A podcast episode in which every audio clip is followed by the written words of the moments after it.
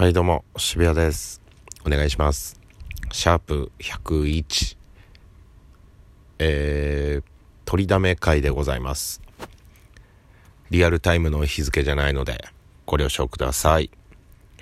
1個前の時になんかいろんなアプリと、えー、連連結っていうんですか？連結？連携か。連携できるみたいな話したんですけど、ちょっと今試しにやってみたんですけど、まあ設定とか苦手ね。うーん、やっぱ知ってる人の横でやっていきたかったです。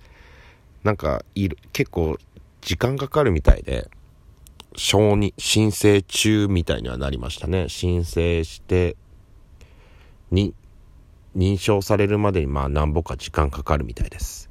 はい。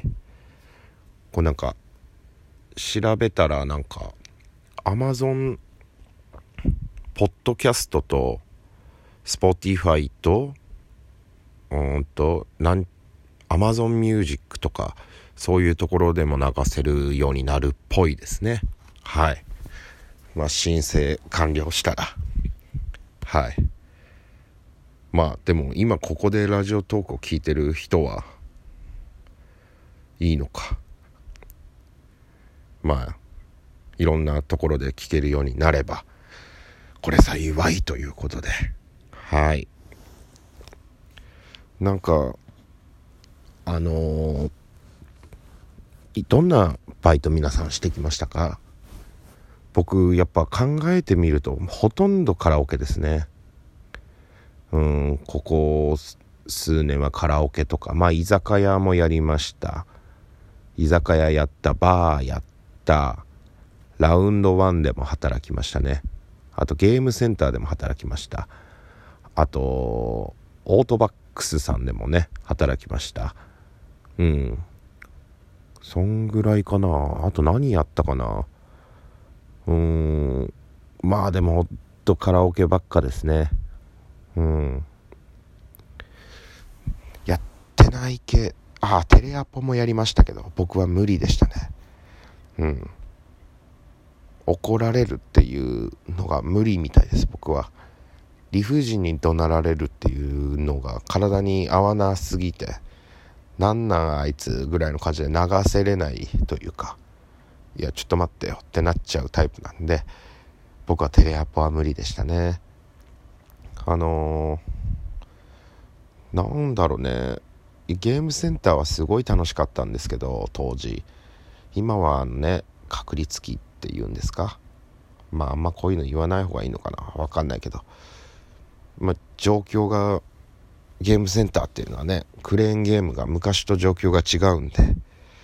昔はまあ実力機ばっかだったんであれなんですけど今はちょっとね作りが違うので昔店員だったからめっちゃ取れるっていうわけでもなく。うん。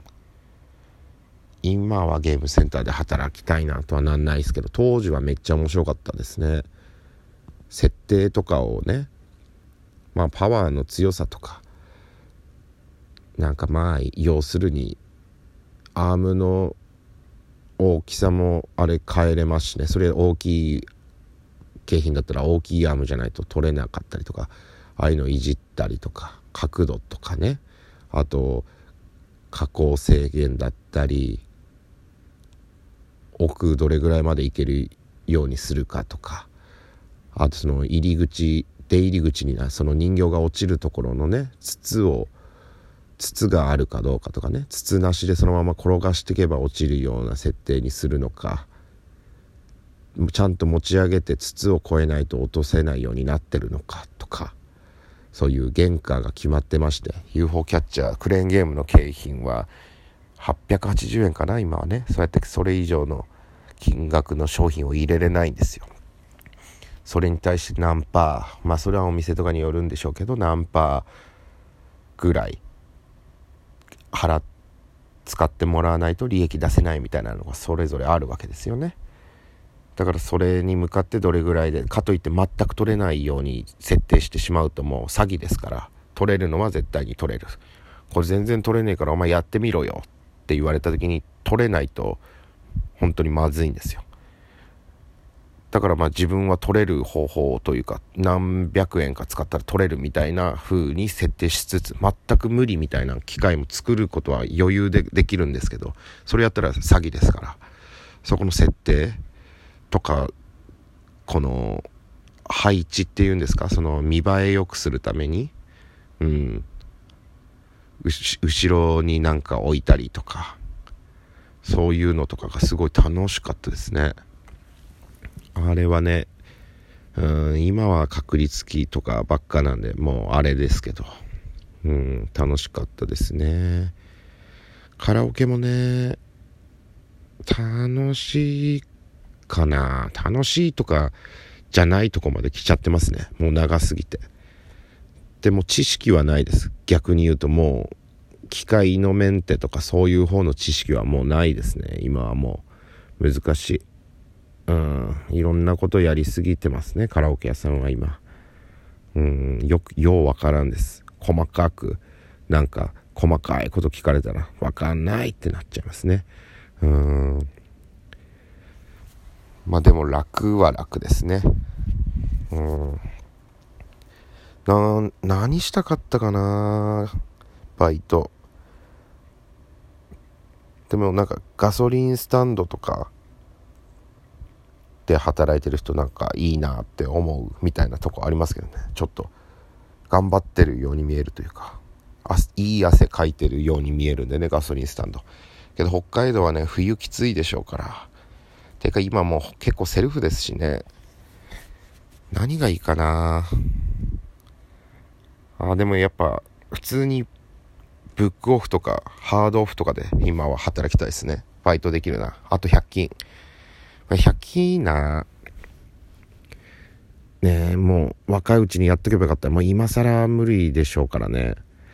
今からゼロから覚えるは無理なんでね。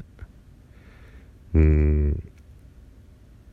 なんか、これ良かったですよ、みたいなバイトあれば、皆さんコメント残していただければ、これ幸いでございます。